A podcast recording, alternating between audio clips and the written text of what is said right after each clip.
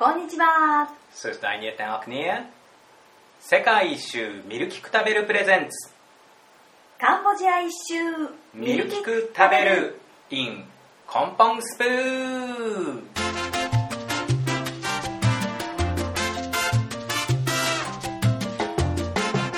めぐみです。りょうです。世界一周ミルキク食べるです。この番組はバックパッカーの私たちが見る聞く食べるをキーワードに旅先での出来事や感動また旅の情報をお届けするポッドキャストです。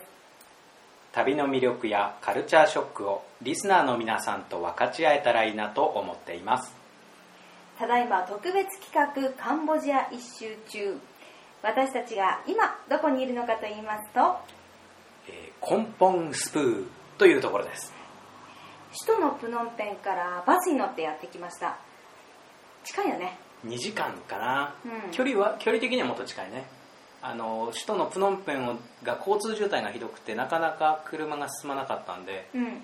本当は地図上ではもっともっと近い印象の場所だね。街を抜けた瞬間すごいスピード出したもんね。うん。ウェーン。なかなかプノンペンもね大きい終わらないというか、まあ、プノンペン市自体は外に出てるんだけど、う道路と車と家々が連なった光景がなかなか途切れなかったね。そうだね。1年しないうちに来たけどまた大きい建物が増えてたね。ここコンポンスプーンもなんか事前情報が少なくてねう、ん、なんかあのロンリープラネット全てをこうなんつうの網羅しそうな勢いのロンリープラネットがコンポンスプーだけ書いてないのね。あれ？と思って。どんだけ田舎かと思ったらなかなか整備のされた国道も綺麗な、でかい建物が多い町だね。そうこの国道っていうのはさあの今私たちがいるコンポンスプーからもっと西の方もっと南の方のコフコンとかシハヌークビルとかリリゾート地につなげるために作ってるんでしょ今、うんうんうん。そうだねこの次かな？この次かそれぐらいに行こうと思ってる街がコフコンシハヌークビルっていうリゾートなんですけど今まではタイ国境に近いからタイからのお客さんうん。リゾート客が多かったっていう話だもんね、この勢いのあるプノンペンからみんなが遊びに行く準備なんだろうけどね。これからプノンペンハノイとかバンコクみたいになったら大変だね。ババババンコク？うん、バンコクもさ家がすごく多いけど飛ばせる道があるじゃない、うん。高速みたいな。あれできたら大変ね。そうだね。バンコクみたいになるのかな？ねえ。という心配をしながら来たんですけどここは比較的 落ち着いた。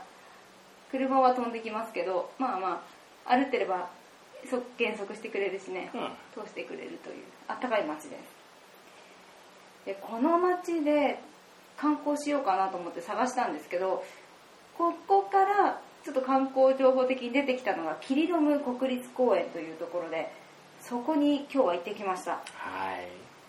実際はコフコン州にほとんど入ってるでしょ？地図上ではそうみたいだけどねコフコン州とコンポンスプー州にまたがる国立公園、いやー疲れましたわ。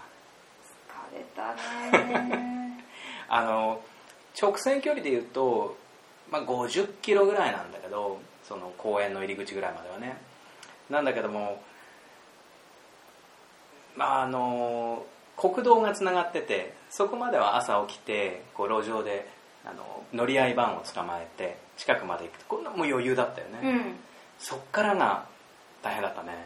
ね、そこからあの売宅をあのバイクタクシーねうん。見つけて値段交渉して乗せてもらうんだけどうちらは、えー5ドルで2人1台のバイクに3人乗りして、で国立公園に行ってぐるぐるっと回って帰ってくるという約束をして乗ったんだけども。遠かった遠かったし道もまだね舗装されてない道で、最初は楽しかったんだよね。わあやっぱアジアの風みたいな。でガタガタガタガタ揺れるのもさやっぱり売宅乗ってこの道を感じて風を感じて走るこうでなくちゃね気持ちいいねって思ってたんですけど何時間乗ったトータルで、何が乗ったろう、うん、あの長さは100キロ超えでしょ？えっとねバイクにまんま乗ってる時間はね俺 GPS のデータによりますと82キロだっああ乗た3人乗りで。ったね。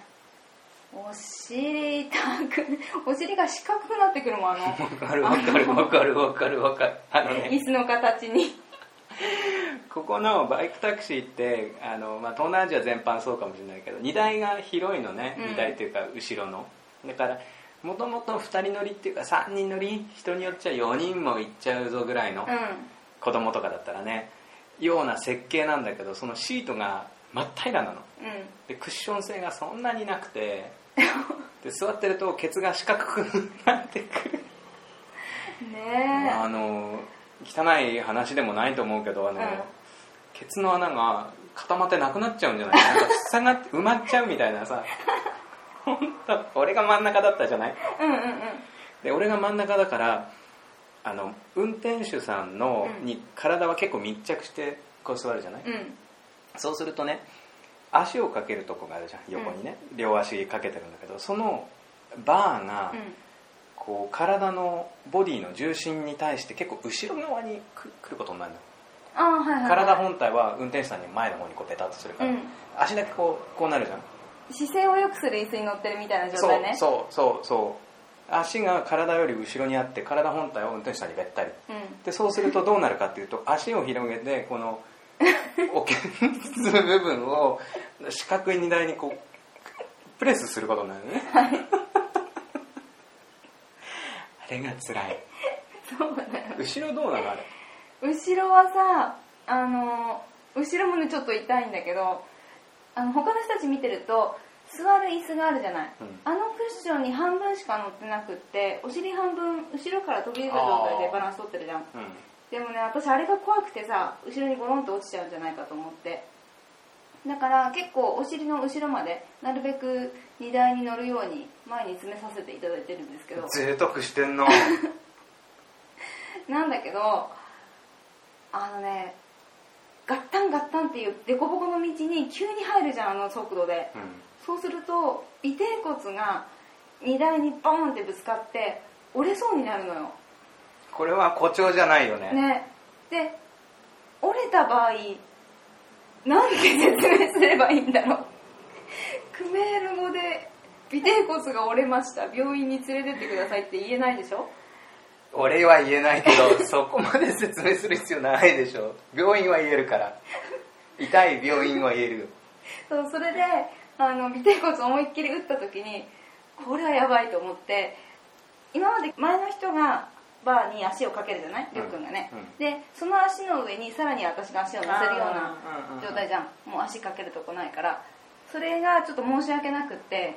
で結構控えめにね足を広あの踏まないように片足ブランブランさせた状態で乗ったり、まあ、ちょっと添える程度にしたりしてたんだけどあの尾てい骨一回打ってからこれは踏ん張ってガタンってなる時に体をヒュッて立ち上げなきゃダメだなって思ったのよそれでずっとこう力入れて立ってたんだけど今度は空気椅子に近い状態で乗り続けるわけじゃん。で足がブルブルしてきて痛い痛い痛い痛いってこれはやばいぞということで途中で気づいたのよ。あガッタンってなる時だけ立ち上げればいいんだからそうじゃん。別に普段から中腰である必要はないなってことに気づいてであの足をこうしっかり踏ん張った状態でお尻つけて乗ってたのででもその代わり道を必ず見てないとガタンってくるじゃない、うんうんと思って身を乗り出して道を見てたのよ。そしたらさ寝違えたみたいになってて首が。ずっと左向きでこう私見てたでしょ。ねこっちから。そうそうそう。うん。じゃあね首がちょっと痛くなってそこにガタンってきてさ 頭落ちるかと思って。あのねそんなは横から覗いただけで寝違えるかって聞いてる人思うかもしれないけどすごい山道をスピード出してガタガタした道を走ってると体中に力が入る。ね。そうそう。で今回の話とは違うけどよく危ないバイクとかになるとさここの座ってるところの横のところをこうグッと腕で右腕とかで掴むじゃない、掴んでる。あの右腕が意外に筋肉痛になったりするのね、うんうんうん。うんあれはやっぱり力が入ってるからあのねあの後ろをグッて押さえてるじゃん、うん。どっちも押さえてるんだけど、あの降りる時に手が開かないのね。力入れすぎていやもう本当ねつるぐらいの力は入るよね。うん。でしかもその凸凹道じゃない？だから足とか体全身に力が入ってる。つまり今流行ってるなんだっけ？加圧トレーニング？それ違うっぽくない？加圧トレーニングの状態で凸凹だから体中の肉がさブルブルブルブルブルってひふで常に揺らされて筋魚運動状態でしょ？なんかジムとエステを一緒に行ったみたいな。いやー俺そんなことは思わないけど。な こっちの人はみんな器用に乗るよね。ねえでももうあれは英才教育だよ。うん。ほんとさ1歳とか2歳とかさ本当にちっちゃい子が売却の売却じゃないや。売却じゃないわ。交渉してたりしてね。高いよみたいな あのお母さんのさバイクの後ろとか乗っててもお母さんが前に荷物持って押さえてハンドルも持ってっていう状態なのにしっかりお母さんの背中うん掴んでるもんね。子供はできるんだよ。すごいよね。でしがみついたまま寝てることがいるじゃんどうすんの？それと思うんだけど、ねえ。落ちないんだわ。だってお母さんが手かけてないっていうことはやっぱり絶対落ちないって思ってるからでしょ、うんすごいよね。やっぱりああいう風に育つとみんなバイクも器用に乗る、うん。3人4人乗りでも乗るし長時間のねうん。変な体勢肛門を荷台に押し付けても大丈夫。ガタガタしても大丈夫。横から見ても寝違えないと。そういう風になるんだね。ほんとすごいね。これさうちら今日国立公園行ってきましたっていう回なんだけどぶっちゃけね国立公園行って何をしてたかっていう話はあんまりなくて。何をしてたかっていうと売却に乗ってた。国立公園を3人乗りで疾走してました。でもあそこ入場料が5ドルかかって700メートルだっけ高さ。出していたところは、結構頂上の方までね連れてってくれてまあカンボジアね平地が多い中であれぐらい高いとやっぱ気持ちいいし涼しいし、涼しい、うん。とっても綺麗でいいとこなんですけどうんカンボジアの景色としては珍しいけど日本の山みたいな感じだったよね。そうだね。で私前にコンポンスプーニのキリロム国立公園に遊びに行った人のブログを読んだことがあるんだけどガイドつけたんだって。でそのガイドさんがその日本人の女性をガイドしながら「ここにはすっごく珍しい植物があるんです」って言って案内してくれて。うん。でカンボジア見るもの何でも新しくて何でも珍しい、うん。刺激がいっぱいのカンボジアでどんな珍しいものが見られるんだろうって言ってそのお客さん女性なんですけどすっごい期待してついてた。で見たら松の木だったんだって。珍しい。えー、みたいな、ええだね。それええだねでもカンボジアでは他になかなかないみたいで。暑いからか。うん。ああったよねうん。松の木いっぱい。結構高いし。日本みたいに横広がりじゃなくて縦長の松だったけど、あでもさカンボジア人的にはさあの松の木を見てどういうリアクションするの？わあすごい。っわーっててなんのかな？何これって。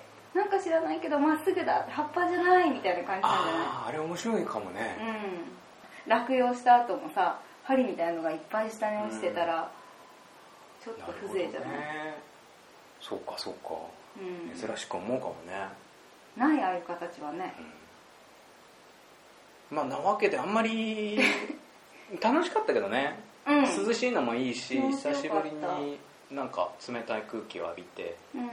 あのね爆走がさあの神経的にも疲れ精神的にも疲れた。から売宅じゃなくて自分でバイク借りて登ったら気持ちいいかもね。うん。なかなかそうだね。肉体的にも精神的にも疲れる。危ないなって感じも。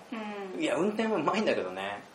あの山道のくねくねのしかも道路ボコボコの3人乗りで下り坂を70キロとかってって 実際ねあの速度 GPS を見たら70って書いてあってさあでもあの人はでも昔からあれやってるから大丈夫だと思うけどね。うん。後ろにあの後ろに豆腐を置いてこうカーブしても豆腐が崩れないみたいな。まあそうだろうね、うだって冷蔵庫とかさ 荷台に積んで走ってたりうん。豚もねなんか本当に大きい豚をカゴに入れたまんまボーンって乗せてね。だってここでいかにカンボジア人が運転バランス感覚あるかっていう例えで出てくるのが冷蔵庫と豚だからね。まあそれだけプロフェッショナルだよね、でここでうちらあの滝が見たかったんだよね。まあどうしても見たかったってわけじゃないんだけど運転手さんがこういろいろガイドしてくれる中で、うん、うん、どこ行きたい？って言われてちょっと滝が見たいんだけど、40メートルあるって聞いててね。うん、40メートルの滝あないの、まあ、40メートルって言ってんだけどでかい滝があるんだそこ行きたいよって言ったらどうやら国立公園にはない。ってこと。え？あれ？でチョンボック村？っていうところに行けばあるぞって言われてでそのチョンボックに行くにはどうするんだって言ったらまたバイクで3 0キロだって。まあよろしくお願いしますだそうここまで来たら行っちゃおうみたいな。30キロって最初思ったけどまた3人乗りで今度は国立公園じゃないチョンボック村隣なんだけどね、敷地外のチョンボック村に行ってここは良さそうだったうん、うん。ね、、ここあの本にも出てるしインターネットでも探せば出てくるんですけどホームステイができる場所って言ってね。で日本語でカタカナでホームステイって書いてたところもあったし、あの村にね。うん、結構な衝撃だよね。電気が通ってない村なんだよね確か、うんうんもうその中をずーっと通り過ぎていくとゲートがあってここから先ねいくらって言われてでそこの山を何キロって言った？ら5 3キロ？3キロって言われたけど体感的にはもっとなかったうね、ん3キロってうん言ってたよね、そこをテクテクテクテク歩んでって3つの滝があると。で一番手前が小さくて真ん中がちょっと大きくてで3番目が目指す滝だっ40メートルのやつね。ていうんで歩ったんですよね。で結構な山道で。で時々なんか道っぽいのが見えてここ入るどっちだろうみたいな。でも矢印もあるところにはあるけどないところにはなくって。で最初の滝っていう看板があったところにちっちゃい矢印があって横見たら道ではないかもしれない道かもしれないみたいな。なんか誰か一人間違って入っちゃったことがあるぐらいの。あの木の踏みたれ倒され方ぐらいが。そうまず道道がちょっと何かで覆われてたりするんだよね木の枝とかでね、うん。道かなみたいな。熊通った後かなみたいなところを、うん、でもまあねその看板信じて前進んでったけど進めど進めど見当たらず。諦めて帰ってきて。そしたらもともといた大きい道にたどり着いた時に別の滝を見てきた人たちと合流してね。でもうあそこはガイドないと入れないよ。うん。難しいよって言われたんでじゃあ明日もう一度挑戦しますということでそこで引き返してきました、うん。だから何にも見てないです今日は。あそうだね。う そうだね、うん。まあその村を発見して村の様子を見てきた。んうん。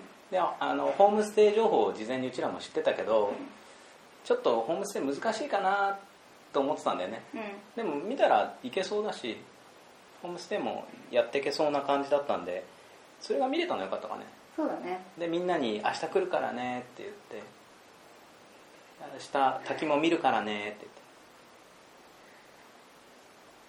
なんか自分で探す旅って感じだね。言ってうんうん。その今日のね朝の交通手段のゲットっぷりからうん。行った先でこういろいろ話しながらうまく説明してうん。何が見たいどこ行きたい。値段交渉してついてって見てここ良さそうだじゃあ明日来る。うん。ね明日来るからね。って帰ってくる感じ。このアドベンチャー感はいいね。あったね。う効率悪いっちゃ悪いんだけどでも新しい発見があって、うん。人に話を聞いて面白かった。ん地図とにらめっこするし道を考えるしそういうとこがいいよね。うん。思う。だってあのここら辺の4号線と国立公園に行くとこの道の形が頭に入ってる。あそこの、ま、俺曲がったとこから。さいや明日もじゃあチョンボック村にを目指して。そう明日ホームステイだね。うん。ここで私すごく期待してるのが伝統芸能が見られるっていうすごいちっちゃい町なんですけど子供たちがなんか披露してくれるみたいでアップサラじゃないよねきっとね。うんなんか踊りどんな踊りかって言われたら4種類の踊りを言ってうん。紙に書いてくれたんだけどわからない。結局わからない。でもアップサラではなかったの。うん。多分今まで私たち見たことがあるのではないものをうん。見せてくれるんだろうからね。とっても楽しみにしています、うん。えー電気もない生活。電話線もない生活。水も水道じゃなくて水がめって言ってたもんね楽しみですね。いいね。ウキウキしてくるよ。というわけで明日明後日ぐらい連絡が取れませんが元気でやっています。次回の「ミルキク食べる」もどうぞお楽しみになってください。え今日の「ミルキク食べる」はこの辺でお別れです。え番組では皆さんからのメールや番組の感想をお待ちしています。宛先はミルキク食べるアットマーク Gmail.com えー Facebook と Twitter にもページがありますのでそこからもリアクションお願いします。ここまでお届けしましたのは私めぐみとりょうでした。今回もお聴きいただきありがとうございました。Och en tränighet är akne. Jammer det